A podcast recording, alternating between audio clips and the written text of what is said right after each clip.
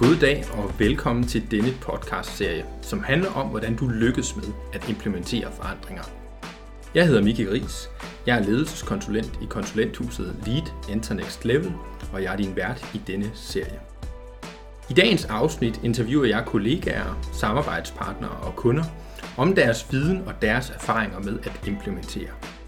Emnerne er meget forskellige, men alle afsnit vil grundlæggende besvare det samme spørgsmål. Hvordan kan vi lykkes med at implementere effektfulde forandringer? Velkommen til. Med os i dag, der har vi Andreas Frikke Møller, som er uddannet kantmærk med speciale inden for organisationsudvikling. Og så er han chefkonsulent i Lead Internext Level. Velkommen til, Andreas. Jo, tak. Vil du starte med lige sådan kort og fortælle om, hvad er det, du arbejder med? Hvad er det, du er mest optaget af at hjælpe dine kunder og samarbejdspartnere med? Ja, jamen, øh, det jeg bruger langt det meste af min tid på, det er i virkeligheden at se på, hvordan man kan bruge nogle speci- specifikke arbejdsmetoder, som jeg ved, vi også kommer til at snakke lidt, som vi håber, vi skal snakke lidt mere om i dag, til at løse komplekse organisatoriske udfordringer. Øh, ja, de bliver også ofte kaldt vilde problemer, øh, i sådan mere, mere populært sagt, og, som, hvad det, og det, der har meget fokus på, det er i virkeligheden at håndtere specielt offentlig sektor og velfærdsproblemer. Tænk øh, klima, rekruttering, helhedsorienterede indsatser for udsatte familier. Alle de her store, komplekse problemstillinger, som den offentlige sektor øh, bøvler med. Det er virkelig det, jeg prøver at finde ud af, hvordan kan vi arbejde struktureret med, med den type indsatser. Øh, Øh, jeg har måske en lidt, særlig, en lidt speciel vinkel ind i den, det stykke arbejde, fordi jeg har en, min baggrund i sådan det mere entreprenante miljø fra, fra Silicon Valley, hvor jeg har stiftet meget bekendtskab med sådan de agile arbejdsmetoder. Øh, og efter jeg startede specielt Special Lead, jamen, så har jeg brugt meget af min tid på at se på, hvordan kan vi oversætte mange af den, de arbejdsmetoder, den måde at arbejde på, ind i den offentlige sektors øh, velfærdsproblematik og se på, jamen er der nogle synergier, hvor vi kan bruge nogle af de arbejdsmetoder til faktisk at løse de problemer, som eksisterer der. Og det må man sige, det, det er der i hvert fald noget, der tyder på, at det er der nogle gode synergier i, øh, som, i modsætning til sådan en mere traditionel projektplanlægning, som jeg ved, vi også skal, skal, snakke, om, skal snakke om i dag. Øh, så hvis jeg snakker om, hvad er det, jeg oftest hjælper mine kunder med, jamen, så er det at komme i gang med at få, få løst nogle af de her komplekse problemstillinger, som de bokser med. Jeg vil ikke sige nødvendigvis, at jeg sørger for, at de får dem løst med, i hvert fald ikke i første omgang, men i, bare det at komme i gang kan nogle gange være, være svært nok i sig selv. Øh, så, så det, det bruger jeg meget tid på. Så godt begyndt, det er halvt fuldendt, og der hjælper du folk godt i gang. Ja, lige præcis. Ja. Lige præcis. Men øh, det lyder jo vildt spændende, og også som en lidt svær opgave, men, men skal vi ikke, vil du prøve at starte med at definere det her, ja, som det her, som du kalder et vildt problem? Jo, og, og, og det er jo sådan en, en, en kært barn kan have mange navne nu. Et, et ord, der bliver brugt rigtig meget, er, er det her med vilde problemer. Og det er jo egentlig et, et paraplyord for utrolig komplekse problemstillinger, som er svære at overskue og ekstremt svære at, at arbejde med. Men vi skal sådan prøve at sætte et par karakteristika på, hvad karakteriserer i min optik et, øh, et, et vildt problem, øh, som, som jeg ofte arbejder med dem. Jamen, så handler det først, om, at, først og fremmest om, at problemstillingen jamen, den er for kompleks til at kunne løses i den daglige drift. Der er simpelthen brug for, at man tager noget, noget, nogle ressourcer og noget indsats ud af den daglige drift til at fokusere specifikt på det her problem. For det er simpelthen komplekst til at, for komplekst til, at man har ressourcer og tiden i, i den daglige drift. Så ofte så er det også en problematik, som, hvor det er utrolig svært at se den rigtige løsning lige med det første. Altså det kræver, at man bruger ret lang tid på at forstå problemet fra mange forskellige vinkler, før man faktisk kan gå i gang med at, at arbejde med det. Jeg tror, hvis man skal sådan tage det klasse eksempel, som alle vil kunne relatere til, covid-19-krisen er et rigtig godt eksempel på et utroligt vildt problem, som alle har skulle arbejde med. Men det der med sådan lige at se, hvad var lige den rigtige løsning og tilgang til, til den her problematik, det er nærmest umuligt på, på forhånd. Man er sådan nødt til at komme ned og, og begynde at arbejde i problemet, for at finde ud af, hvad er egentlig de, de gode løsninger. Den tredje, øh, det tredje sådan karakteristika, jeg vil putte på, jamen, det er jo selvfølgelig også, at der ofte er en høj grad af, af risiko forbundet med, med problemstillingen. Og det kan være svært at se, jamen, når vi begynder at arbejde med det, hvad er det så for en effekt, det kommer til at have Altså fordi påvirker man noget, vi ikke helt kan overskue. Hvad, for, hvad, hvad bliver resultatet egentlig, når vi begynder på det og, og arbejde med det? Det kan være oftest være utrolig svært. Øh, et fjerde karakteristik, jeg har fem i alt, øh, det er specielt i den offentlige sektor, som der jeg arbejder rigtig meget med det pt, jamen, så er det ofte sådan socialt komplekse problemstillinger. Altså, det har meget med mennesker at gøre, og jeg, en, noget jeg ved, der optager den offentlige sektor meget lige nu, er for eksempel helhedsorienterede indsatser for udsatte familier. Øh, hvordan får man, det er utroligt komplekst, når man har familier, der er udsatte og i kontakt med mange forskellige dele af den offentlige sektor, for lavet sammentænkte løsninger for, for sådan nogle familier. Det er, så det er meget sådan socialt komplekst, og det er det ofte med, med vilde, sådan velfærdsproblemer, som jeg arbejder med. Øhm, ja, og, og et resultat af, af det, vi snakker om, jamen det er virkelig det femte karakteristika, det er, at hvis man skal arbejde med den her type problemstillinger, jamen sådan kan man som regel aldrig løse det ordentligt i organisatoriske siloer. Altså der er som regel ikke et enkelt fagsilo, der kan løse problemet. Man er simpelthen nødt til at tænke tværgående. Og det gør også, at det bliver utroligt svært at, at, at arbejde med, fordi du ikke kan løse det i den daglige drift. Du skal have mange forskellige fagligheder på spil og få, få skabt et team omkring det til at, at løse problemet. Øhm, og det er også derfor, det hedder vilde problemer, fordi det er både svært at overskue, det er svært at se, hvad vores effekt den bliver, når vi begynder at arbejde med det. Det er faktisk også svært at komme i gang med, fordi det kræver noget, som vi ikke nødvendigvis i vores organisationer er, mega, er specielt givet til at gå i gang med at arbejde med. Øh, og det er også derfor, jeg synes, det er så utrolig spændende, for det fylder meget for offentlige organisationer, men det er svært at komme i gang, og det er også derfor, noget af det vigtigste, det er virkelig bare, at man kommer i gang, og det er også det, som titlen på podcasten her hensyder til, start småt med, med vilde problemer, for det handler i virkeligheden om at komme ned i problemstillingen og begynde at arbejde i den, øh, i stedet for at tro, at man kan planlægge sig til en perfekt løsning. Okay. Ja, det kommer vi også tilbage til, det er jeg sikker på. Men hvis man skal prøve at give et par eksempler på vilde problemer, jamen covid, som jeg sagde før, men vi kunne også snakke rekrutteringsudfordringer på, på nuværende tidspunkt. Det er, at alle har store problemer med rekruttering. Både, det er jo både en private sektor, men vi kan også bare snakke i, i den offentlige sektor på ældreområdet. Er det utroligt svært med socialmedhjælp og, og, og altså alle mulige forskellige øh, rekrutteringsudfordringer, som den offentlige sektor står med. Øh, helhedsorienterede indsatser for udsatte familier har jeg nævnt. Det også hele alt det her med øh, modtagelse af ukrainske flygtninge har også et eksempel på et vildt problem. Men vi kan også gå ned og snakke om øh, lidt, lidt mere lokale problemer. Det kunne for eksempel være jamen, behandle, behandling af angstramte unge, og at vi ser specielt øh, yngre piger, der har store stressproblemer i deres ungdom. Altså, der, der er mange forskellige måder. Ja. Altså, det vilde problemer er alle steder. Ja. Øh, fælles for dem er bare, at de er utroligt svære at, at arbejde med. Det er det, jeg synes, der er utroligt spændende at prøve at få, få has på ja. og komme i gang med. Og jeg synes også, det begynder at stå, stå tydeligt for mig, hvad et vildt problem er. Ja. Altså, der er flere, der skal ind over at løse den. Ja. Det er svært at se sig helt ud af dem. Man kan jo ikke helt planlægge sig igennem det, eller sådan se, hvordan det kommer. Man skal ind i problemet og lære Præcis. at forstå problemet. Man kan ikke sådan bare lige se sig ud af problemet Nej. med det samme, fordi præcis. så var der nogen, der har løst det. Så var det ikke et vildt problem. Lige præcis. øhm, så lad os prøve at hoppe videre øh, til det næste, som handler om det her med, hvorfor er det så ikke, at det giver mening at, øh, at planlægge sig ud af de her komplekse problemer? Hvorfor er det ikke vejen? Fordi det, det vil det jo typisk være for mange ja. og for mange andre, at nu planlægger jeg mig ud af den her svære problematik. Hvorfor giver det ikke mening her?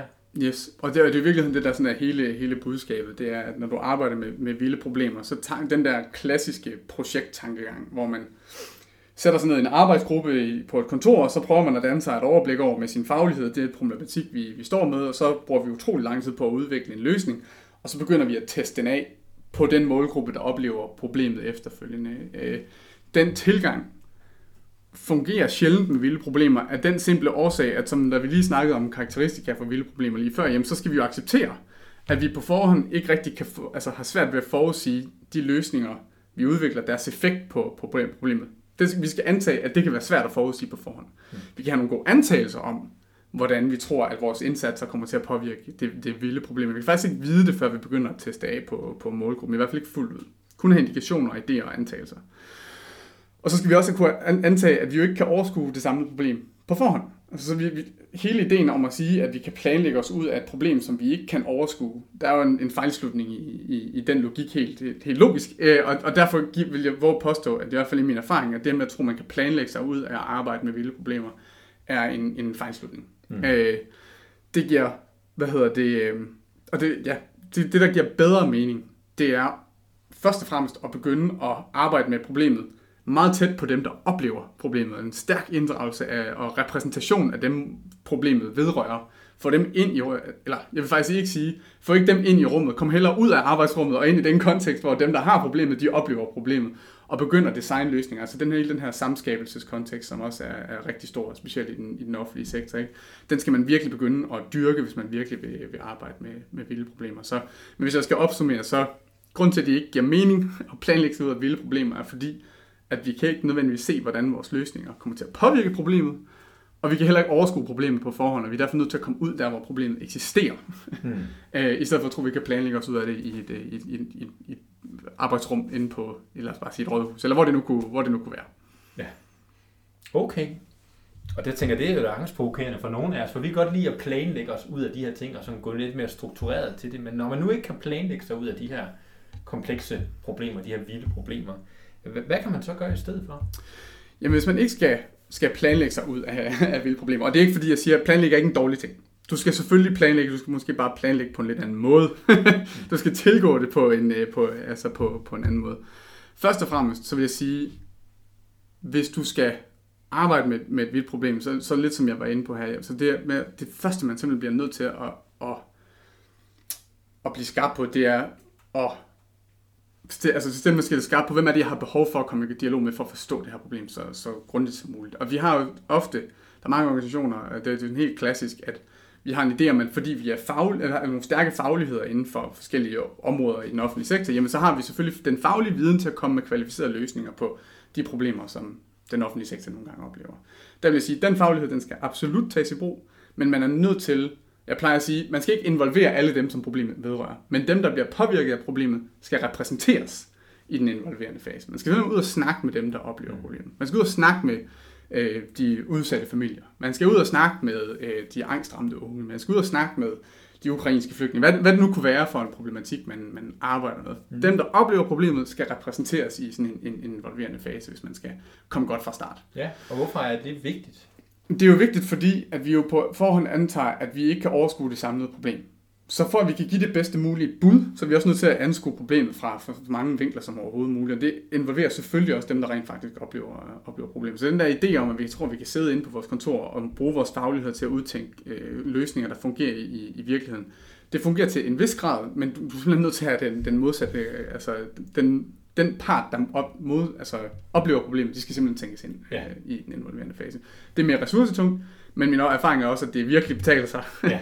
på den lange bane, når man begynder faktisk at, at teste løsninger af. Ja, jeg tænker også, det er et vildt problem, hvis du kunne have fundet ud af det med det, den viden, du allerede har. Lige præcis. Så havde du fundet ud af det. Lige præcis. Og derfor så er du nødt til ud at lære noget af dem, eller præcis. spørge dem, hvordan de ser det. Antagelsen skal altid være, at vi kan ikke overskue det samme, det fulde problem på, på forhånd. Vi mm. kan have en idé om det, men vi er nødt til at kvalificere det fra flere ja. forskellige vinkler. Hvad gør man ud over det?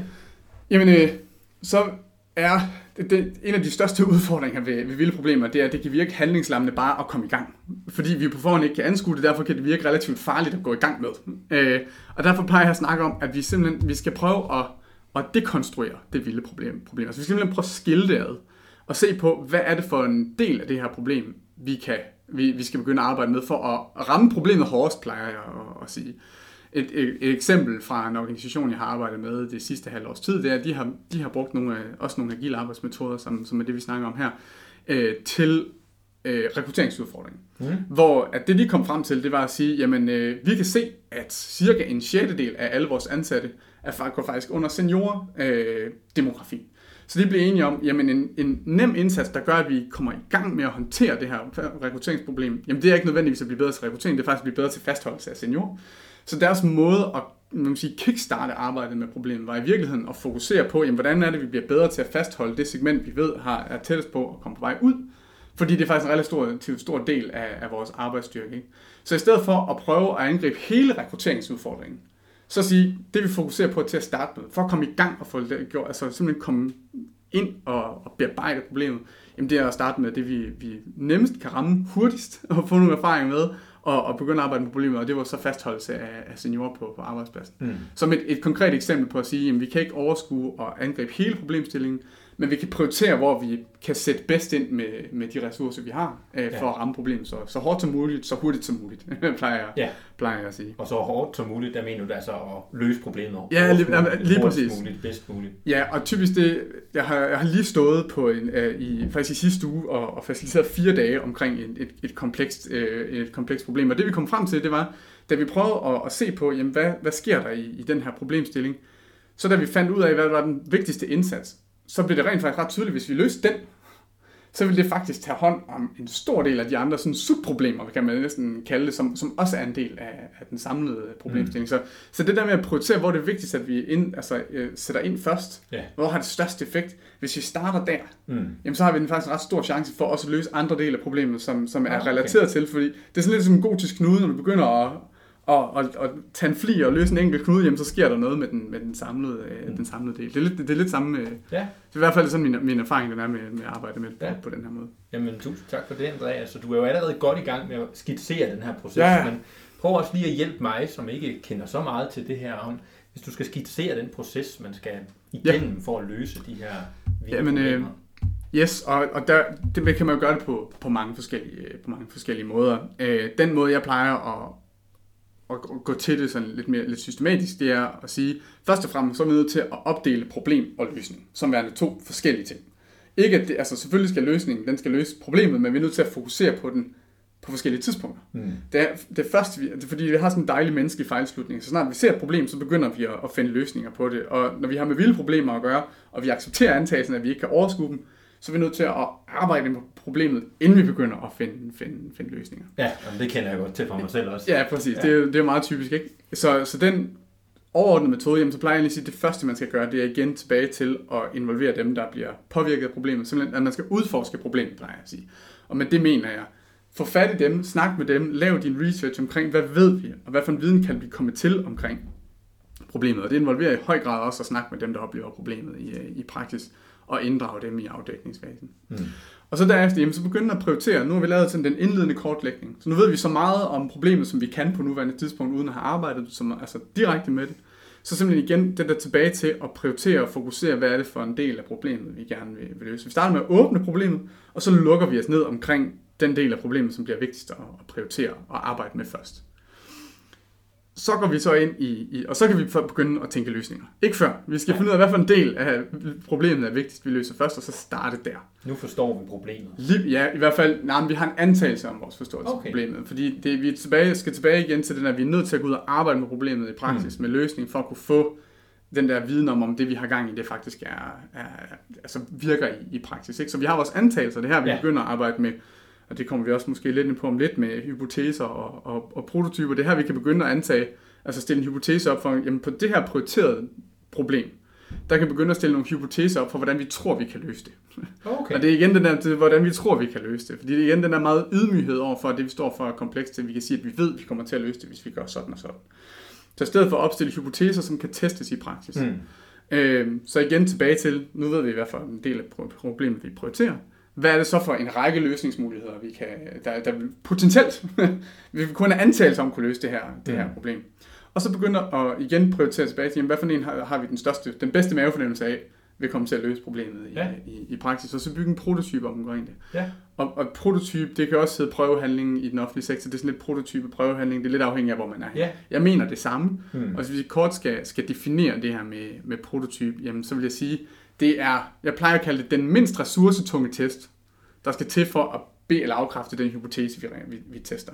Okay, det er interessant. Yes, og, og ideen med det er, det er at sige, at vi ikke nødvendigvis er helt klar over, om den løsning, vi har udvalgt, faktisk løser problemet. Det ved vi sådan helt, faktisk ikke nødvendigvis, før vi, vi prøver den af. Men af samme årsag er det også vigtigt at bruge så få ressourcer på at prøve det af som overhovedet muligt. Fordi når vi har gjort det, så kan vi sige, godt det her det virkede. Så har vi bekræftet den hypotese, vi har stillet op. Vi fandt ud af, at det vi troede var rigtigt, var faktisk rigtigt. Og så kan vi begynde at skalere op og eventuelt lave større implementeringstiltag, hvor den løsning, vi har testet, jamen dem skalerer vi op til i, i større omfang. Mm. Det kan også være, at vi finder ud af, at det skal være en fuldstændig accepteret del af den her måde at arbejde på, der hedder, vores antagelser var ikke korrekte. vi, hvor, vi tog fejl, vi afviste vores hypotese. Den løsning, vi troede ville løse problemet, eller i hvert fald dele af problemet, har ikke løst problemet. Mm. Og så skal vi bruge den læring og gå tilbage igen og lade det informere det problemfelt, vi startede i. Og så må man simpelthen tilbage og, og prøve en gang, en gang til. Men det skal være en, og hvis man skal lykkes med det her, så en fuldstændig essentiel del at, at, altså er at arbejde på, altså med vilde problemer, det er at acceptere, at din indsats ikke nødvendigvis går, som du har tænkt. For vi har jo også antaget, at vi ikke nødvendigvis ved, hvordan vores løsning kommer til at fungere i praksis, før vi begynder at arbejde med det ja. i praksis. Det er også tilbage til antagelserne ja. i begyndelsen. Ikke? Så der kommer bare til at ske uventede ting, og det skal vi acceptere. Vi skal bare enten bruge det til at finde ud af, at vi havde ret, så kan vi begynde at skalere og bruge flere ressourcer på, på vores løsning, eller vi må acceptere, at det var ikke korrekt, og derfor skal vi bruge den læring, vi har fået til at informere vores, vores problemfelt, og så simpelthen arbejde videre med problemstillingen. Ja. Øh, og erfaringen er, at sådan problemstillinger her, de forsvinder sjældent. De skifter karakter. øh, men, men man kan i hvert fald godt gå ind og, og påvirke dem og, og gøre dem nemmere at, at arbejde med med de ja. løsninger, man udarbejder. Altså det lyder som om, når man skal arbejde med vilde problemer, så er man nødt til at være klar på, at der er nogle uvidsheder, der er nogle ting, man ikke kan regne ud. Og der siger yes. du, at den bedste medicin, det er egentlig prøve af, Ja. tage ved lære af det, der sker, Lige og så må du lave en ny justering. Præcis. Og derfor skal man ikke satse på for store løsninger, der tager for lang tid. Lige præcis tilbage til hele ideen om, om prototypetankegangen. Og det er også der, hvor det afviger fra sådan den mere klassiske projekttænkning, hvor vi bruger utrolig lang tid på at planlægge noget, for så at, at, at, altså, at som regel planlægge fulde løsninger, som man så implementerer i, i bund, for så at stå på den anden side og finde ud af, så nåede vi måske ikke de resultater, vi havde håbet på alligevel. Ja. Vi skal i stedet for bruge meget, meget, altså vi skal bruge god tid på at prøve at forstå problemet. Det skal vi. Men det der med at nå fra, at vi altså, tænker på en løsning til vores forståelse af problemet, til vi går ud og tester det i praksis, der skal simpelthen være så kort tid som overhovedet muligt. Ja. Du er nødt til at arbejde med problemet der, hvor problemet er. Mm. Ellers så kan du simpelthen, altså, så, så finder man ikke de, de gode løsninger, Nej. og så skal man bygge på erfaringer. Ja. Der er covid også en kanon eksempel Ja. øh, på noget, hvor man har bygget over erfaringer, men hvor man også prøvet mange ting af, og nogle virkede, nogle gjorde ikke øh, i, i starten. Og sådan vil det være ved, ved stort set alt den her type problemstillinger. Ja. Så de er svære at arbejde med, men det handler om at komme i gang, start småt, for at, at komme ud over rampen og begynde at arbejde med problemet der, hvor det eksisterer i, i praksis. Ja.